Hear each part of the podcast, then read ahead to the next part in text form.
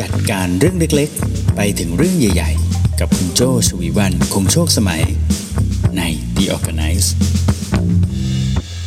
สวัสดีค่ะ คุณกำลังฟัง The Organize Podcast กันอยู่นะคะ คุณอยู่กับโจ้ ฉวีวรรณ คงโชคสมัยค่ะ The Organize Podcast ในวันนี้นะคะ เป็น episode ที่ 229 นะคะ ชื่อ episode ว่าจะเล่าให้คุณฟัง นิทาน ร้านขายความจริงนิทานร้านขายความจริงนะคะ ก็คือเป็นหนึ่งในนิทานหลายเรื่องเลยนะคะ จากหนังสือที่ชื่อว่า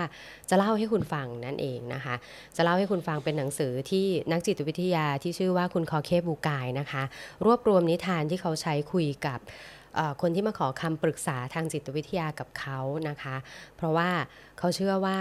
นิทานนะจะทำให้คนจดจำเรื่องที่เขาสอนได้ดีกว่าการพูดความจริง ล้วนๆนะคะก็คือผ่านเรื่องเล่าเนี่ยคนจะจำได้ดีกว่านั่นเองนะคะ ต้องขอขอบคุณซิกหน้าประกันภัยด้วยนะคะ ที่ร่วมสนับสนุนการสร้าง Creative Thinking Community นะคะ เพื่อให้คุณได้คิดอย่างสร้างสรรค์ และทำเพื่อชีวิตที่ดีของคุณนั่นเองนะคะ เอาล่ะ เรามาเข้าเรื่องร้านขายความจริงกันดีกว่านะคะว่าเรื่องราวร้านขายความจริงที่ว่าเนี่ยเป็นยังไงนะคะ ต้องบอกก่อนนะว่า ทั้งหนังสือทั้งเล่มนะคะ จะเป็นการพูดคุยของคุณคอเคนะคะ กับคนไข้คนหนึ่งที่ชื่อว่าคุณเดเมียนนะคะ เส้นเรื่องจะเป็นแบบนี้ทั้งเล่มเลยนะนิทานทุกเรื่องก็จะเป็นบทสนทนาของคนสองคนนี้พาเข้าไปสู่นิทานต่างๆ นั่นเองนะคะ มาค่ะ เรื่องก็เริ่มต้นตรงที่ว่า คุณเดเมียนนะคะ ก็ถามหมอคอเคนะหมอคอเคครับ คนเกือบทุกคนนะคิดว่าใครก็ตามจำเป็นต้องเข้ารับการบำบัด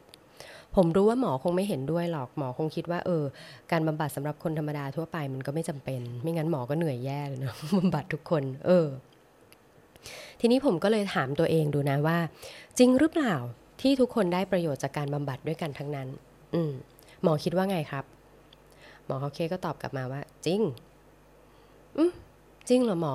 ใครก็ตามอย่างนั้นเลยเหรอครับ เอาอย่างนี้ดีกว่า ใครก็ตามที่ต้องการประโยชน์จากการบำบัด มันก็จะเป็นประโยชน์สำหรับเขาคนนั้น หมอคอเคตอบอย่างนี้นะ เอาอย่างนี้ดีกว่า ใครก็ตามที่ต้องการประโยชน์จากการบำบัด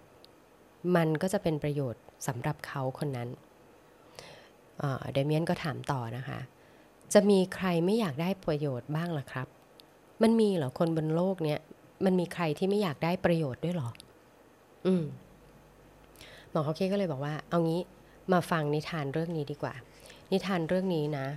เป็นนิทานที่คุณแอนโทนีเดอ เมลโลนะได้เล่าเอาไว้ เป็นนิทานเรื่องเยี่ยมเรื่องหนึ่งเลย มาดูกันสิว่า นิทานของคุณแอนโทนีเดอ เมลโลเนี่ยจะมีคำตอบอะไรให้เราบ้างในหนังสือนะคะบอกว่าคุณแอนโทนีเดอ เมลโลนะคะเป็นพระนิกายเยซูอิตชาวอินเดียนะคะ ผลงานที่เป็นที่รู้จักของแอนโทนีเดอ เมลโลนะคะก็คือเป็นคำสอน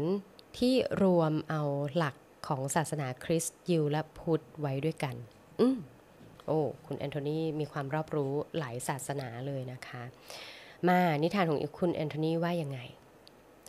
ชายคนหนึ่งเที่ยวเดินเล่นตามตรอกซอกซอยในเมือง เขามีเวลานะคะเขาก็เลยหยุดดูตู้โชว์แต่ละตู้ หน้าร้านแต่ละร้านในแต่ละจัตุรัสที่เขาเดินผ่าน เมื่อเขาเดินผ่านที่หัวมุมแห่งหนึ่งนะคะ เขาก็มาหยุดที่หน้าร้านธรรมดาธรรมดาเลยนะ ซึ่งกันศาสตร์หน้าร้านก็ไม่ได้มีข้อความอะไรเขียนบอกเกี่ยวกับร้านเอาไว้เลย แต่ด้วยความอยากรู้อยากเห็นนะคะ เขาก็เลยเดินเข้าไปใกล้กระจกหน้าร้านแล้วก็แนบหน้าเข้าไปชิดกระจกทึบๆนั่นนะเพื่อที่พยายามจะมองเข้าไปข้างใน ว่าร้านนี้มันขายอะไรกันแน่นะปรากฏว่าเขาก็เห็นเพียงแค่ขาตั้งกระดานนะคะ แล้วก็มีป้ายเขียนด้วยมือว่า ร้านขายความจริง อืมเขาแปลกใจนะคะ เพราะเขาคิดว่ามันอาจจะเป็นชื่อแฟนตาซีนะเช่นแบบ ร้านนี้เอ่อร้านนี้อยู่แล้วดี ร้านนี้ขายโดยคนที่สวยที่สุดอะไรอย่างเงี้ยใช่ไหมนึกว่ามันอาจจะเป็นชื่อแฟนตาซีนะคะ เพราะเขาก็เดาไม่ได้จริงๆนะว่าร้านนี้เนี่ยขายอะไรกันแน่ เขาก็เลยเดินเข้าร้านไปนะคะผู้ชายคนนี้เดินเข้าไปในร้านที่มีป้ายเขียนว่าเป็นร้านขายความจริงนะคะเขาเดินไปหาพนักงานสาวตรงตู้ตรงตู้โชว์ตู้แรกเลยนะคะ แล้วเขาก็ทักพนักงานสาวคนนั้นว่า ขอโทษครับ ที่นี่คือร้านขายความจริงเหรอครับ ใช่ค่ะ คุณจะหาความจริงแบบไหนดีคะ ความจริงเพียงบางส่วน ความจริงที่ขึ้นอยู่กับมุมมองของแต่ละคน ความจริงตามหลักสถิติ หรือความจริงโดยสมบูรณ์ดีคะ โห มีแคตตาล็อกอย่างนี้ด้วยนะ เออ หมายความว่าที่นี่ขายแต่ความจริงสมชื่อเลยเนาะเขาไม่นึกไม่ฝันเลยนะคะ ว่าจะเจอเรื่องแบบนี้ได้ ชายคนนี้ก็เลยมองรอบตัวนะ แล้วคิดในใจ อืม ไหนๆมาถึงที่แล้วเราเอาความจริงติดตัวกลับไปด้วยซะดีกว่า อืม มันช่างดีจริง ๆ วันนี้ มาเดินเล่นแล้วอยู่ดีก็ได้ความจริงกลับบ้านไป ผมขอความจริงโดยสมบูรณ์ครับ เขาตอบโดยไม่ลังเล ผมขอความจริงโดยสมบูรณ์ครับ ฉันเบื่อละ เรื่องโกหกหลอกลวง อันนี้เขาคิดในใจนะ ฉันน่ะเบื่อละเรื่องโกหกหลอกลวง ฉันไม่อยากทนฟังเลยนะว่านี่คือความเห็นของคนส่วนใหญ่ แต่จริงๆแล้วก็คือความเห็นของเธอนั่นแหละ ฟังคำแก้ตัว ฟังคำหลอกลวง ฟังคำปลิ้นปล้อน ไม่อยากฟังละ ต่อไปนี้จะได้ความจริงสักที เขาก็หันไปบอก พนักงานขายผู้หญิงอีกทีนะความจริงแท้เอาแบบร้อยเปอร์เซ็นเลยครับ เอาแบบร้อยเปอร์เซ็นเลย พนักงานสาวคนนั้นก็บอกว่าได้ค่ะ เชิญเดินตามดิฉันมาทางนี้นะคะอืพนักงานสาวก็พาผู้ชายคนนี้นะคะ เดินไปอีกแผนกหนึ่ง เธอก็ชี้ไปยังพนักงานชายที่หน้าตาเคร่งขรึมนะแล้วก็บอกว่า เขาจะดูแลคุณเองค่ะ ผู้ชายคนนั้นจะดูแลคุณเอง พนักงาน ขายผู้ชายนะคะ ก็เดินมาหา แล้วก็หยุดรอนะ ให้ผู้ชายคนนี้สั่งเลยว่าอยากได้อะไร ผมมาซื้อความจริงโดยสมบูรณ์ครับ อืม พนักงานขายผู้ชายก็อ๋อครับครับ แต่ขอโทษนะครับ คุณทราบราคาของความจริงโดยสมบูรณ์แล้วหรือยังครับ อืมผู้ชายคนนั้นก็ตอบว่า โอ้ยัง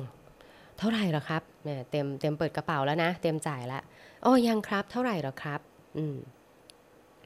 จริง ๆ ผู้ชายคนนี้เขาก็คิดในใจอะจ่ายไม่อั้น ถามราคาไปงั้นแหละ ยังไงก็พร้อมจ่ายอยู่ล้วอืมพนักงานขายบอกว่า หากคุณซื้อความจริงนี้ไปนะครับ คุณต้องแลกกับการจะไม่มีวันอยู่อย่างเป็นสุขอีกเลย อืมถ้าคุณจะซื้อความจริงนี้ไปนะครับ คุณต้องแลกกับการที่จะไม่มีวันอยู่อย่างเป็นสุขอีกเลย โอ้เขารู้สึกเสียวสันหลังวาบเลยนะ ผู้ชายคนนั้นนะเขาไม่ทันคิดแฮะ ว่าราคาจะแพงขนาดนี้ โอ้จากที่ตอนแรกพูดจาฉาดฉานเลยนะหนึ่งสองสามสี่อยากได้ความจริงร้อยเปอร์เซ็นต์เออเออตอนนี้เออพึมพำเลยนะขขอบคุณครับ เดี๋ยวเดี๋ยวงั้นผมผมกลับก่อนแล้วกัน อืมเขาก็หันหลังกลับเลยนะ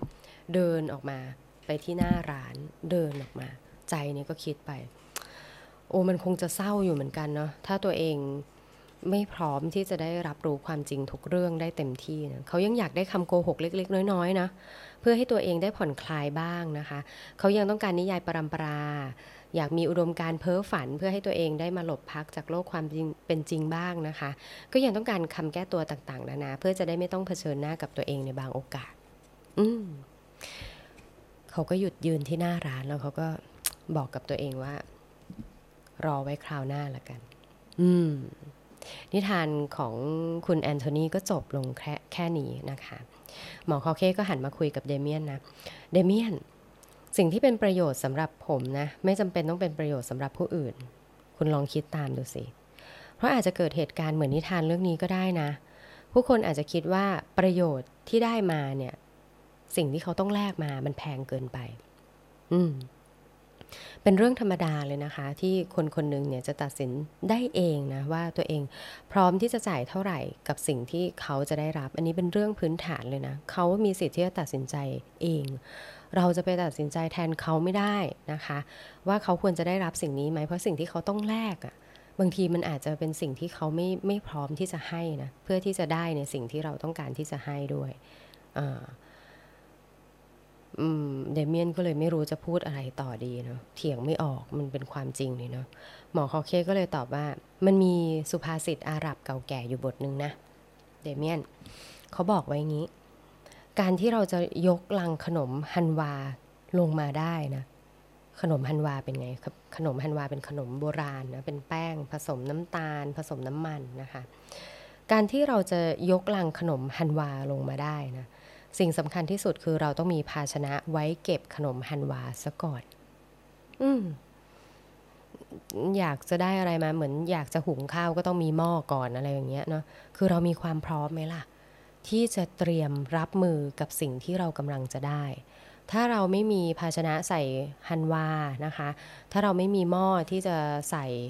ข้าวที่จะหุงนะ หรือไม่มีกระสอบที่จะใส่ข้าวข้าวสารนั้นอะ เราก็ไม่พร้อมที่จะรับถูกไหมคะ เออ ถึงแม้ว่าข้าวนั้นมันจะดีแค่ไหนนะ ถ้าไม่มีกระสอบใส่ไม่มีหม้อเอาไว้หุง มันก็เป็นแค่ข้าว มันไม่ยังไม่ใช่ข้าวที่เราได้ประโยชน์นั่นเองนะคะ เรื่องราวก็จบลงตรงนี้นั่นเองนะคะสำหรับ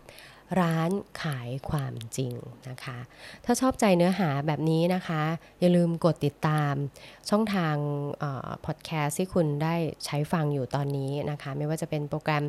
SoundCloud Spotify นะคะ ถ้าเป็น YouTube นี่กด Subscribe แล้วสั่นกระดิ่งไว้ด้วยนะคะ เผื่อว่าถ้ามีเนื้อหาดีๆ จาก Creative Talk นอกเหนือจาก The Organize นะคะ คุณก็จะได้รับการแจ้งเตือน จะได้ไม่พลาดเนื้อหาดีๆ จากเรานั่นเองนะคะ เอาล่ะ วันนี้ก็ประมาณนี้นะคะ จนกว่าจะพบกันใหม่ใน episode หน้าของ The Organice นะคะ โจ้ ฉวีวรรณ คงโชคสมัย Managing Director บริษัท RGB 72 และ Creative Talk วันนี้ลาไปก่อน สวัสดีค่ะ